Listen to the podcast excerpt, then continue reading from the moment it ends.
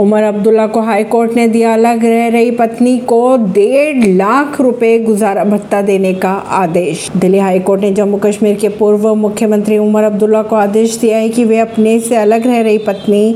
पायल अब्दुल्ला को गुजारा भत्ता के तौर पर डेढ़ लाख रुपए माह दे निचली अदालत ने अब्दुल्ला को अपनी पत्नी को पचहत्तर हजार माह गुजारा भत्ता देने के आदेश दिए थे जिसके बाद इसे बढ़ाने के लिए पायल हाईकोर्ट पहुंची थी परवीन सिंह नई दिल्ली से